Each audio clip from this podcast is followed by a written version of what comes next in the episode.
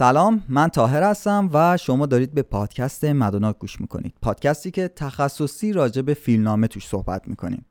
توی 3 فصلی که ساخته شده از مدوناک، یعنی فصل 3 که داره ساخته میشه، توی 2 فصل گذشته رفتیم سراغ مستر کلاس‌های سینمایی و توی فصل آخر اومدیم خیلی بیسیک‌تر شروع کردیم و سراغ رابرت مکی رفتیم با تعریف کتاب داستانش که یه حالت انجیل برای تمام فیلمنامه‌نویسا هستش. اگر با پادکست مدوناک تازه آشنا شدی، چون یه حالت سریالی داره، پیشنهاد میکنم که هر فصل رو از قسمت 1 شروع کنی گوش بدی. این قسمت 3 از فصل 3 پادکست مدوناکه و بدون فوت وقت بریم سراغ کتاب داستان رابرت مکی.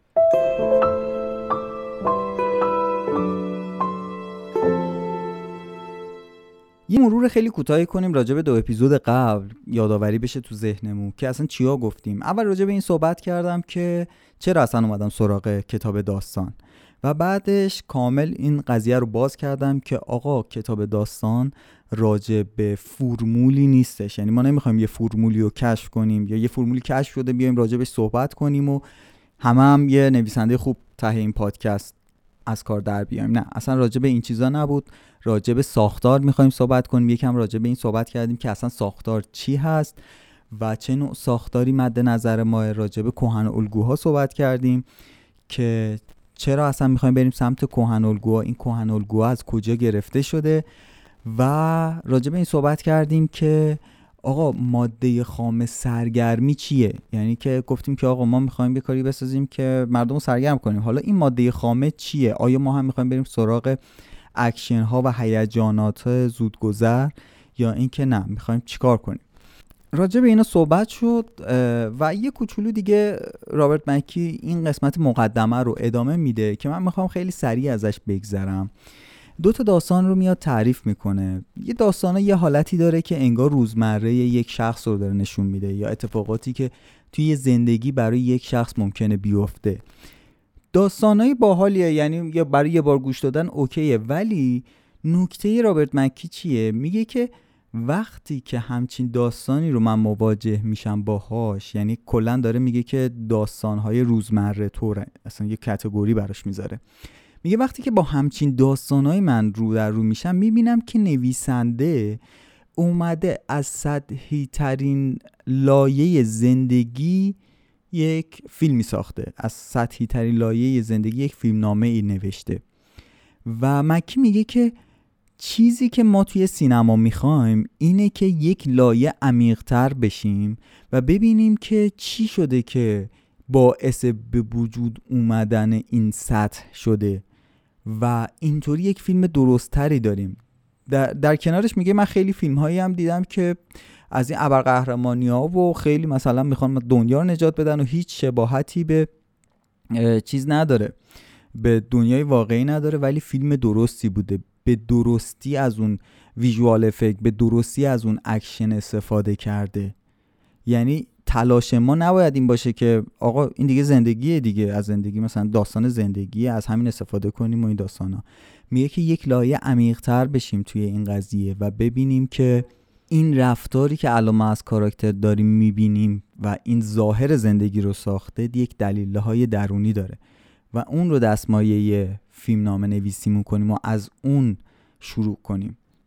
قبلا توی فصل قبل هم آرون سورکین راجع به این که تلاش میکنن یک سری نویسنده ها که کاملا از زندگی الگو بگیرن، میگفتش که من تصورم اینجوریه که میگه خود من دیالوگام هیچ وقت شبیه دیالوگایی نیستش که آدمو تو محاوره روزمرهشون بگن و اعتقاد داشت وقتی که داریم راجع به فیلم صحبت میکنیم دلیل نمیشه که الگو برداری از زندگی باشه. اون الگو برداریه تلاش فیلمسازه که فیلمشو نزدیک مستند کنه. و یه مثال باحالی هم زده بود، میگفت اینایی که میان نقاشی رو عین به عین میکشن جوری که شما نمیتونید تشخیص بدید این عکس یا نقاشیه، اینا دارن کار همونو میکنن. من همیشه برام سوال بود، میگم آقا دوربین عکاسی داره همین کارو میکنه، شما چه نیازی؟ یک تلاشیه که شما دارید خودتون رو شبیه یه چیز دیگه میکنید، ولی همون برامون واضحه دیگه که پتانسیل‌های نقاشی چقدر فراتر از کارهاییه که با دوربین میشه کرد. میگه خودتون رو دارید سعی میکنید نزدیک مدیوم دیگه‌ای بکنید و این تلاش اون نیستش.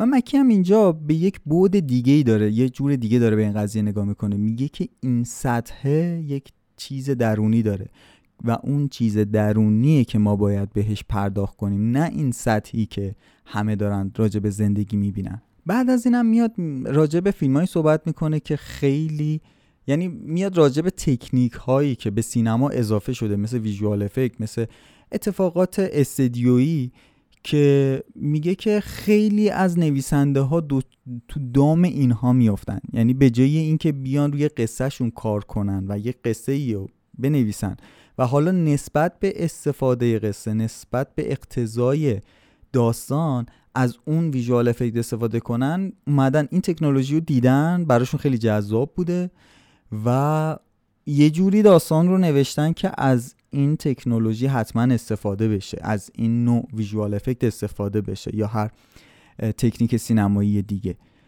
میگه که اگر که تکنیک سینمایی خوب استفاده شه، مثال هم میزنه، میگه مثل فیلم فارست گامپ، ما هیچ وقت اصلا متوجه این ویژوال و اینا نمیشیم انقدر که داستان ما رو چیز کرد، جذب کرده و انقدر که روی کار نشسته و انقدر که برای نیاز داستان از ویژوال افکت استفاده شده. حالا یک سری فیلم‌ها رو می‌بینیم که اومدن از این اتفاقات تصویری پرتحرک و میگه که اینا یه کاری که میکنن اینجوریه که تمام حواستو یهو درگیر میکنن و یه هیجانی بهت میدن و میگه که اینا مثل چیز میشه، مثل همون حالیو بهت دست میده که توی شهربازی بهتون دست میده.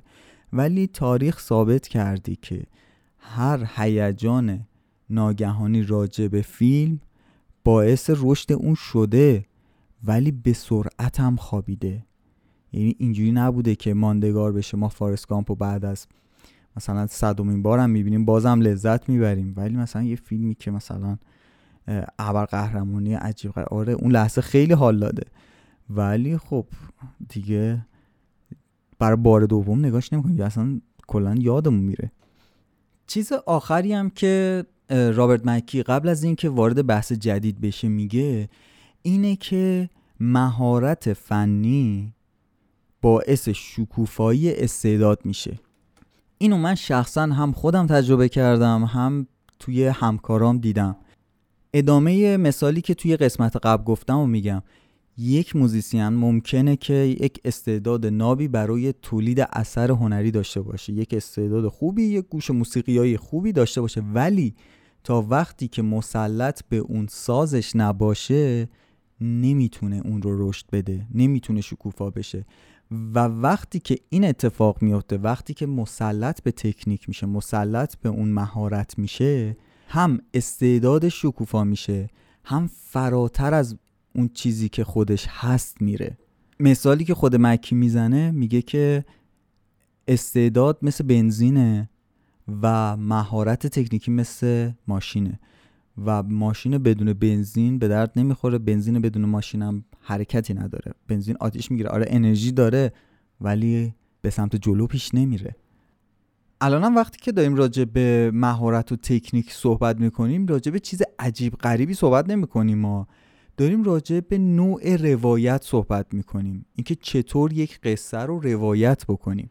چند روز پیش یه پستم توی اینستاگرام گذاشتیم که توش مکی میگفتش که مخاطب یک داستان بد رو با یک روایت خوب، روایت خوب یعنی همون مهارت خوب توی داستانگویی، رو ترجیح میده، اونو انتخاب میکنه به یه داستان خوب با یک روایت بد. یعنی مخاطب میره سمت اونی که روایت قوی داره، نه اون که عمق داستان قوی داره ولی روایت بدی داره. وقتی که داریم راجع به مهارت و تکنیک صحبت میکنیم منظورمون اینه. بذار یه مثال بزنم کاملا واضح شه براتون. مثلا خیلی شده که توی جمع همکارا وقت ناهار اینا دوره هم جمع میشین. معمولا توی ادارجات اینجوریه که آقا هر کی داره کار خودشو میکنه، فقط یه تایم ناهاری، یه تایم تی تایمی، حالا یه سری سیگار میکشن اینا. این موقع دوره هم جمع میشین که صحبت کنیم، میبینیم که بین مثلا یه جمع 5-6 نفره همیشه یه نفر هستش که یه داستان باحال، یه خاطره باحالی داره برای تعریف کردن، جوری که شما اصلا یادت میره سیگارتو بکشی یا اصلا حواست پرت میشه که غذاتو یادت میره، غذات سرد میشه. و اون خاطره پیچیده‌ای نیست، یعنی داستان پیچیده‌ای نیستش، مثلا چه میدونم بچهش میخواسته روز اولی بچهش ببره مدرسه چه اتفاقایی افتاده و میبینی که آقا کلا تو جذب صحبتای اون شدی. حالا یه همکار دیگه میاد شروع میکنه صحبت کردن با اینکه یک چه میدونم مثلا مادر بزرگش هفته پیش فوت شده و چه خاطراتی با مادر بزرگش داشته و اینا رو میاد میگه. میگه حجم قصه زیاده، حجم قمه زیاده، ولی ممکنه حوصله شما رو سر ببره، ولی اون تونسته بود با قضیه اینکه بچه‌ش می‌خواست ببره مدرسه شما رو سرگرم کنه. وقتی که داریم راجع به نوع روایت صحبت می‌کنیم، تفاوت روایت صحبت می‌کنیم، تفاوت اون مهارتی که برای داستانگویی هستش اینه.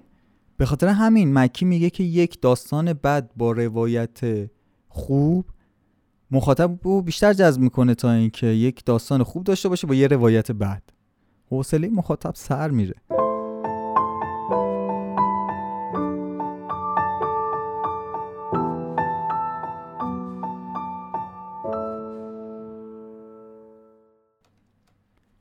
خب حالا یه شخصیتی توی ذهن شما شکل گرفته، توی تخیلتون جون گرفته و میخواید داستانی راجع به این کاراکتر بنویسید و ممکنه یه عینک ریزبینانه‌ای گذاشته باشید و بخواید راجع به کشمکش‌های درونی این کاراکتر بنویسید، راجع به فضای ذهنی این کاراکتر بنویسید، یا یه پله بیای بیرونی ترش کنیم، اون رو تو کشمکش با همسرش یا با خانواده‌اش یا با دوستاش قرار بدیم، یکم جامعه‌اش رو بزرگتر کنی، شاید بخوای در تقابل با مثلا محل کارش یا محل تحصیلش، دانشگاهش، این جامعه بزرگتر باشه یا خیلی بزرگتر باشه، بخواد مثلا در مقابل جامعه وایسته تنهایی، یا حتی بخوای این کاراکترت رو در مقابله با طبیعت محک بزنی، مثل فیلم ریوینانت که کل کاری که کاراکتر اصلی میکرد این بودش که خودش رو در مقابل طبیعت مسون نگه داره، بتونه زنده بمونه. حالا بعداً به اینها برمیگردیم که انواع تقابل چی هست، اینا کامل بازش میکنیم. چیزی که الان میخوام بگم اینه که شما یه کاراکتری خلق کردید و حالا توی یکی از این تقابل‌ها می‌خواید قرارش بدید. کاری که باید بکنید به عنوان نویسنده اینه که یک تصور کل از زندگی ایجاد کنید. یعنی وقتی که راجع به این کاراکتر صحبت می‌کنیم توی فیلم، توی حدود 2 ساعت یک تصویر کلی و منسجم از کل زندگی این شخص بتونیم ایجاد کنیم. بذارید یه مثال براتون بزنم. مثلا یکی از دوستاتون رفته سینما و میاد براتون میخواد داستان فیلم رو تعریف کنه. داستان فیلم رو چجوری تعریف میکنه؟ میاد میگه که آقا من یه فیلم خوب دیدم، فیلم راجع به یه پسر بچه‌ای بود که توی مزرعه کار میکرد، بعد خیلی کار طاقت فرسایی داشت، عرق میریخت، زیر آفتاب کار میکرد، تا اینکه یه روز یه نفر گیتار بهش میده و این شروع میکنه با گیتاره و رفتن و یاد میگیره گیتار زدن، شروع میکنه شعر مینویسه برای خودش و توش تبحری پیدا میکنه و یه روز از مثلا مزرعهشون میذاره میره توی مثلا کافه های ارزون قیمت شروع میکنه نواختن و با یه دختری آشنا میشه، اونجا از دختر خوشش میاد، بعد اینا با هم یه تیمی رو تشکیل میدن، پسره شروع میکنه شعر نوشتن و آهنگ ساختن، بعد این دختره میخونه، با هم میرن اجرا میکنن، موفق میشن، ولی اتفاقی که میفته این پسره زیر سایه شهرت دختره میفته. یعنی همه کارا رو این پسره داره میکنه ولی زیر سایه شهرت دختره دیده نمیشه اصلا و از یه جایی به بعد دیگه رو به الکل میاره و دخترم ازش جدا میشه، دختری آهنگساز دیگه پیدا میکنه. این به خودش میاد، یه روز از خواب بلند میشه، میبینه توی یک مهمونخونه خیلی ارزون قیمته و هیچ پولی نداره و یک الکلی بدبخته و حتی یه سکم نداره که بخواد یه تلفن بزنه و اگرم داشت نمیدونست که به کی زنگ بزنه، کسی رو نداشت که بهش زنگ بزنه. یه همچین چیزی دوستتون تعریف میکنه، یعنی یک داستان زندگی کامل. ولی چیزی که هست باید بگم که این داستان فیلم سینمایی تندر مرسیسه. چیزی که هست اینه که فیلم اصلا از اونجایی شروع میشه که این شخص توی اون مسافرخونه خیلی ارزون قیمت بیدار میشه و میبینه هیچ پولی نداره و در طول کل داستان ما متوجه میشیم که چه اتفاقاتی سر این شخص افتاده. یعنی حرف رابرت مکی اینه، درسته شما کلن 2 ساعت نهایتاً وقت دارید که برشی از زندگی یک شخص رو نشون بدید ولی باید طوری اون رو بنویسید که یک تصور کامل از زندگی این شخص توی ذهن مخاطب ایجاد کنه. میگم این فیلم از اونجا شروع میشه که این شخص از خواب بلند میشه و میبینه پولی نداره، ولی مخاطب میاد اونو تعریف کنه. دیدید چجوری از دوران بچگیش داره توضیح میده و انگار یه تصویر کامل توی ذهنش ایجاد شده. خب حالا الان یک تصویر کامل شما توی ذهنتون از این زندگی دارید و میخواید بدونید که از کجا باید شروع کنید. اون نقطه مناسبه کجاست؟ آیا بیام از بچگیش خطی شروع کنم بگم؟ آیا اون نقطه هایی که مثلا حال و هوای خاصی داره نقطه خوبیه برای شروع، یا اون نقطه هایی که مثلا وسط یه کشمکشه، یه سری دیالوگای بامزه هستش، از کجا دقیقا شروع کنم؟ مکی میگه که شما به عنوان نویسنده باید دنبال حادثه باشید، حادثه هایی که پشت سر هم به صورت معنادار اتفاق افتاده. اصلا مکی میگه تعریف ساختار برای من انتخاب یک سری حوادث از زندگی اون کاراکتر هستش، منتخب کردن یک سری حوادث و قرار دادن اونا به شکل معناداری پشت سر هم که یک سری احساسات خاص رو برانگیخته کنه و یک نگاه جدیدی به زندگی به ما بده. این تعریف ساختار از نگاه مکیه، منتخبی از حوادث زندگی برای شخصیت که یک سری احساسات رو برانگیزه و یک نگاه جدید به زندگی بده. حالا حادثه یعنی چی؟ حادثه یعنی یک تغییر. مثلا شما شب میاد بخوابید، قبلش بیرون رو نگاه میکنید همه چیز اوکیه، صبح بلند میشید میبینید همه جا خیسه. یک تغییر اینجا میبینید، محل شما دچار حادثه باران شده. البته این مثلا یه حادثه خیلی کوچیک و پیش پا افتاده است که مثال زدم و هیچ کس راجع به آب و هوا نمیاد یه فیلم بسازه. اون حادثه‌ای که میخواید باید حاوی معنا باشه، اون حادثه‌ای که دنبالش میگردید یه معنایی رو به دوش بکشه. و اگر که میخواید یه حادثه ساده مثل همین بارون باریدن رو یه مقدار بهش چیز اضافه کنید، بهش معنا اضافه کنید، این حادثه باید برای یک نفر بیفته. قطعاً دیدن شخصی که زیر بارون خیس شده میتونه حاوی معناهای بیشتری باشه تا اینکه ببینی فقط خیابون‌ها خیس شده. و جدا از اون باید حاوی یک مبنای ارزشی باشه. این تغییر باید یک معیار ارزشی داشته باشه، معیار تفاوت ارزشی. منظورم از ارزشی، حالا توی سینمای ما میگن فیلم‌های ارزشی، فیلم‌های فلان، منظورم ارزش به اون معنا نیستش، یا ارزش به معنای خوب و بد، یا مثلا چیز رفتاری نیستش. از این بابت میگم که یک معیار سنجشی داشته باشه. یعنی چی؟ مثل فاصله بین مرگ زندگی. میبینید فاصله ارزشی زیادی داره این دوتا برای مخاطب. وقتی که مخاطب با این تغییر روبرو میشه یک واکنشی نشون میده. یا مثلا عشق و نفرت، می‌بینید چقدر فاصله داره، یعنی بار ارزشی زیادی این تغییر داره، اون ولیو زیاده. یا مثلا دروغ، حقیقت، آزادی، اسارت. منظورم از این نوع بار ارزشی، وقتی که حجم این بار ارزشی زیاد باشه اون تغییر روی مخاطب تاثیر میذاره. بذار همون مثال بارون رو اگه بخوام بزنم، شما فرض کنید توی آفریقا هستش مثلا این حادثتون و اینجوریه که چند سالی هست بارون نیومده و مردم برای چیز دارن میجنگن، برای بقا دارن میجنگن. اینجا مسئله آب مسئله مرگ و زندگیه و حالا حادثه چیه؟ یه بارون میاد. اینجا قاعدتاً اون تغییری که ما میبینیم به صورت وحشتناکی، به صورت دراماتیکی متفاوته با اینکه شما شب میخوابی صبح بلند میشی میبینی زمین خیسه. یعنی ما اومدیم یک بار ارزشی بهش اضافه کردیم، یعنی این اتفاق رو خیلی ارزشمندش کردیم. این بارونه الان یه اتفاق خیلی مهمیه، ولی باز هم این بارون الان اتفاقیه دیگه، یعنی یک اتفاقی افتاده. همونجور که یه خود قبلتر گفتم، برای این که بخوایم چیز کنیم، برای این که بخوایم معنا رو بیشتر بکنیم، بهتره که یک شخصی رو وارد قضیه بکنیم، یعنی این اتفاق برای یک شخصی بیفته.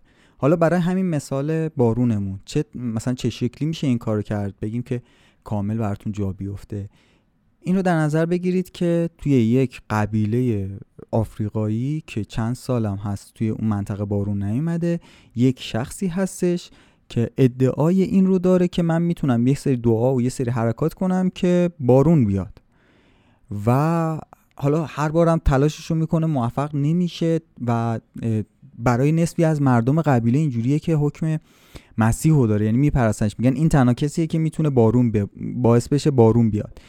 یه سری هم کلا میگن آقا این آدم کلاشیه، این الان داره سرمون کلا میذاره و میخوان که این از قبیله بره بیرون. حالا این شخص هم دوچار حالا کشمکش‌های ذهنی شده، دوچار کشمکش‌های خودش به تواناییاش ایمان داره ولی نمیتونه این کاری بکنه، بارون هر کاری میکنه نمیاد. نمیدونم شاید مثلا یه معشوقه‌ای داره، با یه زنی آشنا شده هستن که از اون شخص خوشش میاد ولی اون مثلا خانم مثلا چیز میکنه، به توانایی این شخص شک میکنه و این شخص مجبور میشه توی کشمکشی با خودش بره یه جایی تنها، حالا باید با طبیعت هم دست و پنجه نرم کنه، باد میاد، شب سرد، فلان، روز آفتابه و این مثلا داره ریاضت میکشه که کاری کنه که آفتاب بیاد، میگم آفتاب بیاد، بارون بیاد. و توی این شرایط اگر که بارون بیاد چه بار ارزشی ایجاد میشه این حادثه بارون، که همون اول گفتیم که آقا شما شب میخوابی صبح بلند میشی میبینی که بارون اومده، یک حادثه بارون یک حادثه مشابهه، چقدر ولی الان متفاوت شده، چقدر بار معنایش بیشتر شده همین بارون باریدن. البته این داستانی که تعریف کردم بر اساس یک نمایشنامه است که برای آقای ریچارد نش به اسم Rainmaker که یک فیلمی هم ازش ساخته شده. پس باید یک حادثه‌ای رو انتخاب کنیم یا یک حادثه‌ای رو بسازیم که برای کاراکترمون یک تغییر معناداری ایجاد کنه، به همون معنای ارزشی، به همون معنایی که توضیح دادم. و توی یک فیلم حدود 2 ساعت چیزی بین 40 تا 60 تا از این حوادث ما نیاز داریم، از این حوادثی که زمانی به دردمون میخوره، همونطور که قبلا گفتیم، که به طرز معناداری با هم در ارتباط باشن. و این حادثه ها رو نویسنده میاد هر کدوم رو توی یک صحنه اجرا میکنه، یعنی یک فیلمی که شما دارید میسازید چیزی هولوش 40 تا 60 تا صحنه رو شامل میشه که هر صحنه یک حادثه معناداری، یعنی یک حادثه‌ای که توش یک تغییر ارزشی توی طرز فکر کاراکترتون یا زندگی کاراکترتون ایجاد میکنه داره. پس میتونیم بگیم که اگه صحنه‌ای نوشتید بیاید یه سری فاکتورها رو اولش بنویسید، یعنی بعد از اینکه صحنه رو نوشتید بیاید بنویسید، با خودتون صحبت کنید که این صحنه الان چه ارزش‌های منفی یا مثبتی در شروع داره و حالا چه ارزش‌های منفی یا مثبتی در پایان داره. آیا اون ارزش اولیه با اون چیزی که در انتها رخ داده دوچار تغییر شده یا نه؟ اگه دوچار تغییر شده یعنی که این صحنه شما یک حادثه‌ای رو داشته، یک حادثه درستی رو داشته. و اگه نشده، کاراکتر با همون چیزی که وارد صحنه شده با همون چیز خارج شده، این سوال از خودتون بپرسید که اصلا این صحنه رو برای چی گذاشتم، من چه کمکی به فیلم نامم میکنه. ممکنه که این صحنه کنش داشته باشه، ممکنه مثلا یه اتفاقی رو در خودش داشته باشه، ولی چون از اون اول تا اون آخر هیچ چیزی دستخوش تغییر نشده پس حادثه‌ای نداریم. گفتیم حادثه میشه اون تغییره دیگه، پس حادثه‌ای نداریم. پس معمولا جواب نویسنده ها وقتی که این سوال ازشون میشه چیه؟ میگن که آقا ما می‌خواستیم مثلا فلان چیزو معرفی کنیم، فلان کار بکنیم.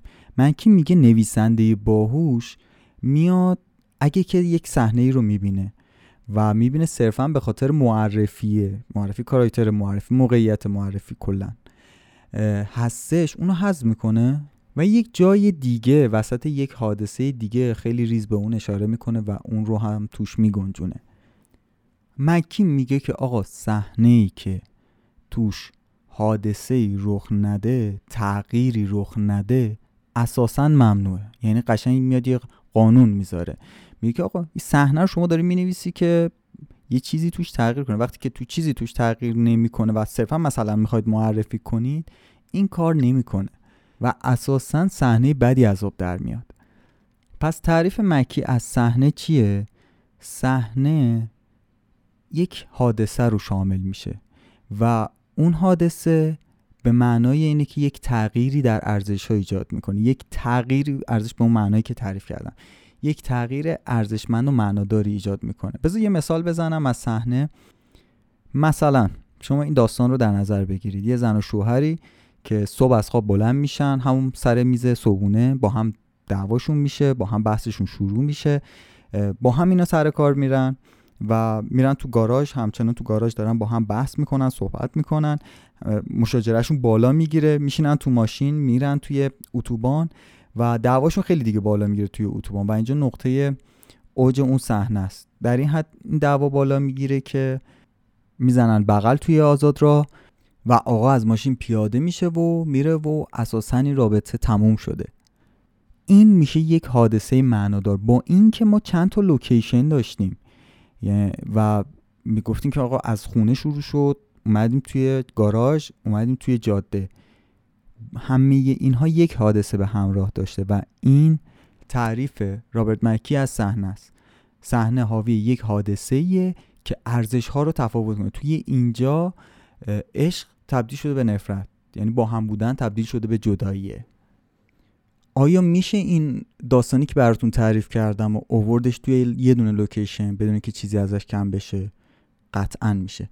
پس تعریف ما از صحنه میشه این، یعنی در قید اینکه آقا این لوکیشن این لوکیشن این لوکیشن، چون توی زبان غیر آکادمیک توی سینمای ایران صحنه میگن که آقا بر اساس لوکیشن چیده میشه و این رو بخوایم خیلی دقیق تر و آکادمیک تر بهش نگاه کنیم، تعریف صحنه یه همچین چیزیه که حاوی یک حادثه مستمر باشه. آره ما میتونیم این رو، کل این صحنه رو توی یک چه میدونم توی اتاق خواب این بحث شروع شه تا آشپزخونه دعوا شه و کلا مثلا خانم بزنه بیرون. این صحنه در قید یک لوکیشن. حالا رابرت مکی میگه که توی نمایشنامه تقریبا سعی میکنن، تقریبا که مجبورن که همه رو در قید یک چیز بنویسن، در قید یک لوکیشن بنویسن، ولی توی رمان که ذهن راحت میتونه پرواز کنه بره، یا مثلا فیلمنامه که دست و بالت بازتره، میان این صحنه رو مثلا ممکنه توی چند تا لوکیشنی ایجاد کنه، یا حتی ممکنه مثلا موازی هم داشته باشه، مثلا یه زوج دیگه هم نشون بده که همین اتفاق داره براش میفته یا برعکس. پس تا اینجا راجع به 3 تا تعریف صحبت کردیم. یکی تعریف ساختار چیه، تعریف حادثه چیه و تعریف صحنه چیه. بریم برای تعریف بعدی.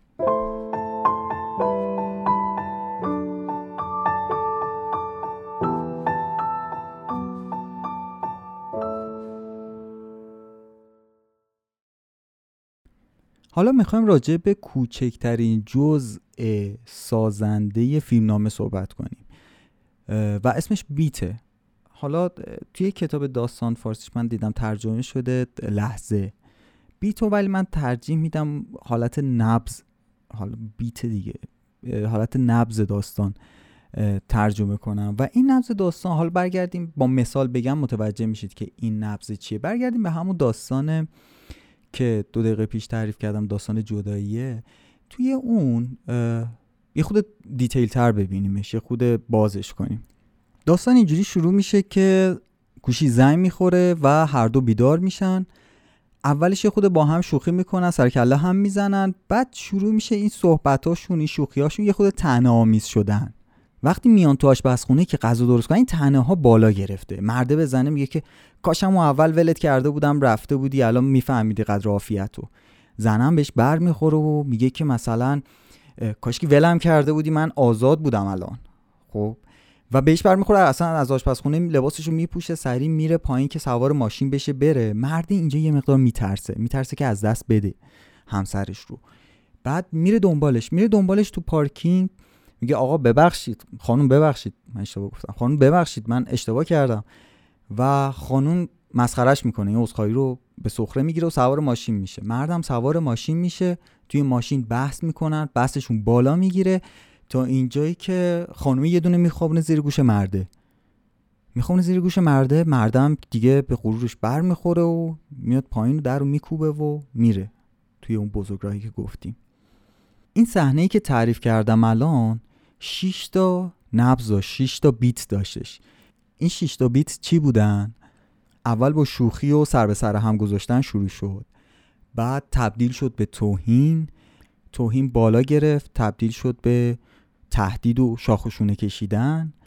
بیت بعدی عذرخواهی و خواهش بودش، بیت بعدیش تمسخر کردن بود و در نهایت توی نقطه اوج اون چکه و جدا شدن این دو نفر بودش. مجموع این بیت ها صحنه رو می سازن و از مجموع و توالی صحنه ها یک سکانس ساخته میشه. برید اینجا، اینم تو پرانتز بگم، بیایم اینجا این قضیه رو با هم ببندیم که سکانس یک چیز خیلی گسترده ایه. شاید یک فیلم سینمایی از 10-12 تا کلا سکانس تشکیل شده باشه و این یک اشتباه رایجه، مخصوصا سر فیلم برداری که میریم میگن آقا این سکانس رو بگیریم، بعد بیایم این سکانس رو بگیریم، بعدش هم اون سکانس. یا مثلا یه دونه فیلمی من عکاس پشت صحنه‌اش بودم، رفتیم اونجا دیدم که رو کلاکت زده سکانس 350. سریال هم انقدر سکانس نداره ولی یک اشتباه رایجه.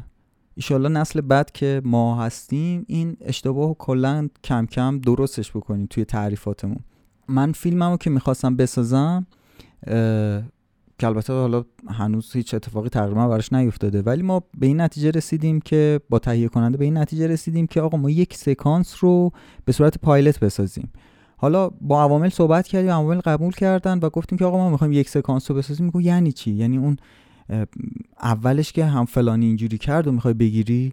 میگفتم نه، یک سکانس کل این چیزی که متنی که به شما دادم یک سکانسه و خیلی طول می‌کشید که من برای عوامل تعریف کنم، عوامل حرفه‌ای، عواملی که دارن توی چیز کار میکنن. میگم یک اشتباه رایج دیگه. توضیح میدادم که آقا سکانس تعریفش اینه. آخر سرم به این نتیجه رسیدیم که آقا ما هم به همین چیز برسیم، به همین ادبیات اشتباه رایج برسیم تا بتونیم با عوامل تعامل داشته باشیم. و میگفتم که یک قسمت، یک پارتی از فیلمنامه رو میخوایم ما به صورت پایلت بسازیم.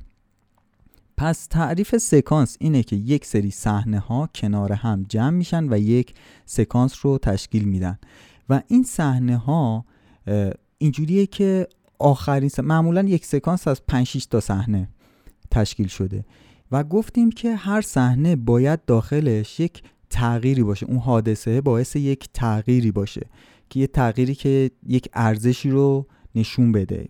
به همون بازم تکرار میکنم، به همون معنایی که گفتم توی سکانس آخرین صحنه باید یک تغییر خیلی بیشتری رو نسبت به بقیه صحنه‌های دیگه داشته باشه، یعنی اون بار ارزشی حجم بیشتری داشته باشه نسبت به صحنه‌های قبل.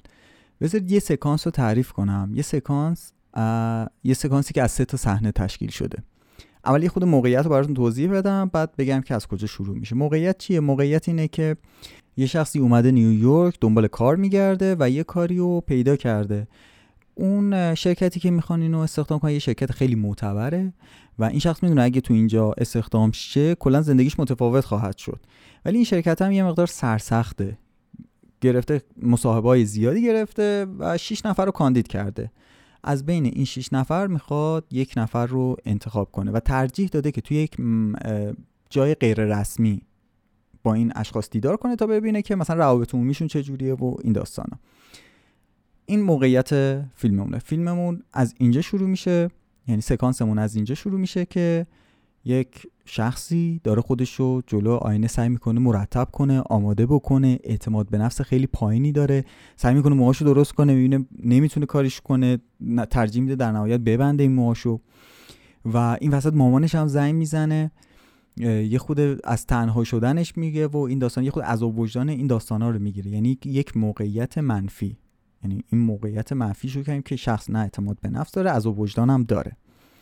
تصمیم میگیره چیکار کنه؟ تصمیم میگیره که بهترین لباسی که تا حالا نپوشیده رو بپوشه برای این مراسم و بهترین زیورالاتی که هیچ وقت شاید استفاده نکرده، از ترس اینکه خیلی گرونه شاید مثلا اتفاقی براش بیفته میاد از اونها هم استفاده میکنه و اینجوری اعتماد به نفسش رو بالا میبره تا بتونه یک مثلا مصاحبه خوبی داشته باشه تو اون مراسمی که تدارک دیدن، جلب توجه بکنه و کار رو بگیره. ببینید این الان صحنه یکمون بود. توی این صحنه یک از یک شخص بی‌اعتماد به نفس که عذاب وجدان داشت تبدیل شد به یک شخصی که اعتماد به نفس بالایی پیدا کرده. در همین حد یه ارزش کوچیک اینجا داریم. صحنه دوم. این شخص از اون مهمونخونه‌ای که هست میخواد بره به اون هتلی که دعوت شده. هوا بارونیه توی نیویورک و این شخص نمیدونست که توی نیویورک اگه وارد مهمانخونه‌ای میشی یا وارد هتلی میشی همون اول باید یه انعامی به اون دربون بدی تا کمکت کنه. به خاطر همین هم وقتی که از مهمونخونه میزنه بیرون اون دربون کمکش نمیکنه که تاکسی بگیره و توی بارون توی نیویورک تاکسی سخت پیدا میشه، شاید هم اصلا پیدا نشه. توی تاریکی شب زیر بارونه باید تصمیم بگیره که چطور خودش رو برسونه به اون هتل. میبینه اگه بخواد پیاده این مسیر رو بره دیر میرسه، مگر اینکه یه میانبار بزنه و توی دل تاریکی اوسط پارک رد شه. با این علم که بهش گفتن که هیچ وقت توی تاریکی توی شب مخصوصا اگه بارونیه توی پارک نرو، خطرناکه. پس اینجا یه ارزش دیگه‌ای هم اضافه شد به داستانمون. الان این شخص که تصمیم میگیره از وسط پارک رد شه زندگیشو به ریسک گذاشته، یعنی ممکنه براش اتفاق بدی بیفته. یعنی ارزش مرگ و زندگی که قبلا راجبش هم گفتیم اینجا داره استفاده میشه. این شخص با اون جواهرات با اون تیپ توی دل شب توی بارون میزنه تو دل پارک. وقتی که میزنه تو دل پارک یک سری خفتگیر اونو خفتش میکنن تا بتونن مثلا جواهراتشو ازش بگیرن. اینجا مکی خود فیلم هندیش میکنه، این کلاس کاراته مثلا رفته بوده و میتونه از پس این چند نفری که اومدن خفتش کنن بر بیاد و خودش رو برسونه به هتل. یعنی یک، اولش این نمیدونست چجوری چیکار کنه که سر وقت برسه به هتل، تونست برسه به هتل.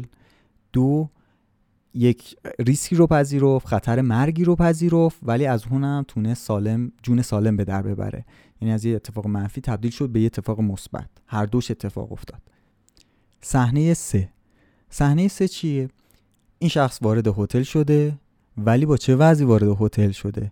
موها خیس، تیکه‌های روزنامه چسبیده به سرش، چون روزنامه گرفته بوده سرش، بعد دعوا شده، یه تیکه‌ای از لباسش پاره شده و حتی یه مقدار خونه مثلا اون افرادی که باش دعوا کردن به لباسش هستش و یه وضعیت آشفته.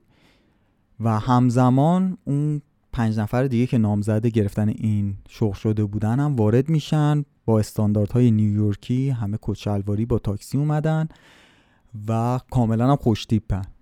اینجا شرایط کاملا منفی، اون ارزش ها به سمت منفی هستش. حالا این افراد دلشون برای این شخص میسوزه و هر کدوم یه تیکه لباسی چیزی که دارن همراهشون اضافه چیزی به این میدن و یه تیپ شلخته خیلی غیر استانداردی این شخص دست و پا میکنه. اینم میدونه که دیگه آقا من که این شغل رو از دست دادم، این شغل برام اصلا دیگه از دست رفته است. توی ذهنش اینو میذاره و وارد اون مراسم میشه و چون همچین طرز فکری داره که آقا این دیفالتش گذاشته که من این شغلو به دست نمیارم دیگه، پس بذار خودم باشم و راحت باشم و از مهمونی لذت ببرم، من مراسم لذت ببرم. و حتی داستان چیزم، داستان خفتگیریش هم تعریف میکنه، جوکم میگه راجبش، میگن میخندن، خیلی آزاد و رها توی اون مراسم هستش و اصلا اون تیپ شلخته‌ای که زده باعث شده که مورد توجه همه قرار بگیره. یعنی همه خیلی شیک و تو کشیدن، این به خاطر اون شلختگیه یه مقدار تو چشمه، نقطه توجهه.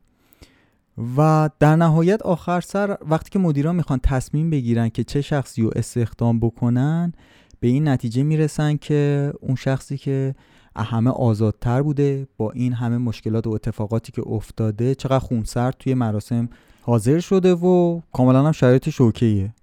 و این میشه یک تغییر منفی به مثبت. اول این صحنه چطور شروع شد؟ اینجوری بود که این موش آب کشیده بود و تقریبا هیچ شانسی برای اوکی شدن این شغل براش نبود، ولی الان اون شغل رو گرفته. پس ما اینجا 3 صحنه داشتیم، 3 حادثه داشتیم که هر کدوم ابتداش با انتهاش کاملا متفاوت بود و توی آخرین صحنه سکانس بار ارزشی از همه بیشتر بود و تونست اون شغل رو به دست بیاره.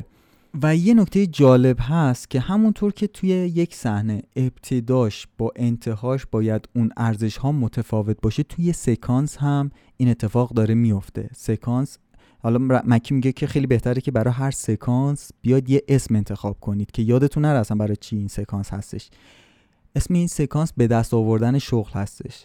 اولش این کاراکتر شغل نداشت و بسیار به اون نیاز داشت، در انتها اون شغل رو به دست آورد. خیلی راحت، حالا یه چیزی این وسط بخوام بگم، خیلی راحت نویسنده میتونست کل این ماجرا رو توی یک مثلا اینترویوی یک مصاحبه کاری تموم کنه. یک مصاحبه کاری، آقا این سوال این شخص هم حالا یه خود استرس داره ولی در نهایت قبول میشه، امضا، تموم، خوشحالی.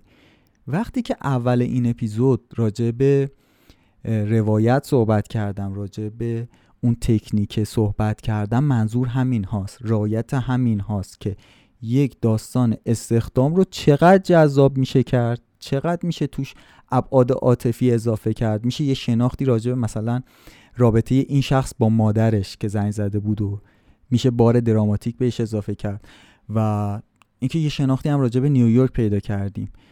پس یک داستان خیلی ساده، یه داستانی که آقا این شخص این شغل رو به دست میاره، تونست انقدر جذاب تعریف بشه، انقدر جذاب روایت بشه.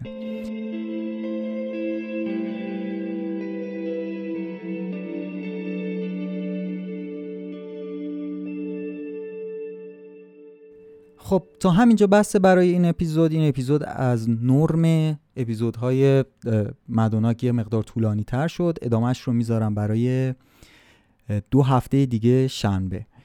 و خیلی خوشحال میشم که وقتی میبینم که شما استوری کردید، پادکست مدوناک رو به دوستاتون معرفی میکنید. تنها انگیزه من الان برای ادامه پادکست هستش. پس اگر میخواید به من و تیمم انگیزه بدید که طبق روال بتونید تو همون زمان بندی در کنار 1000 تا کار دیگه که هممون داریم، هممون توی دوران سختی داریم زندگی میکنیم دیگه، بتونیم ادامه بدیم، همین حمایت های شماست. دمتون گرم. تا بعد.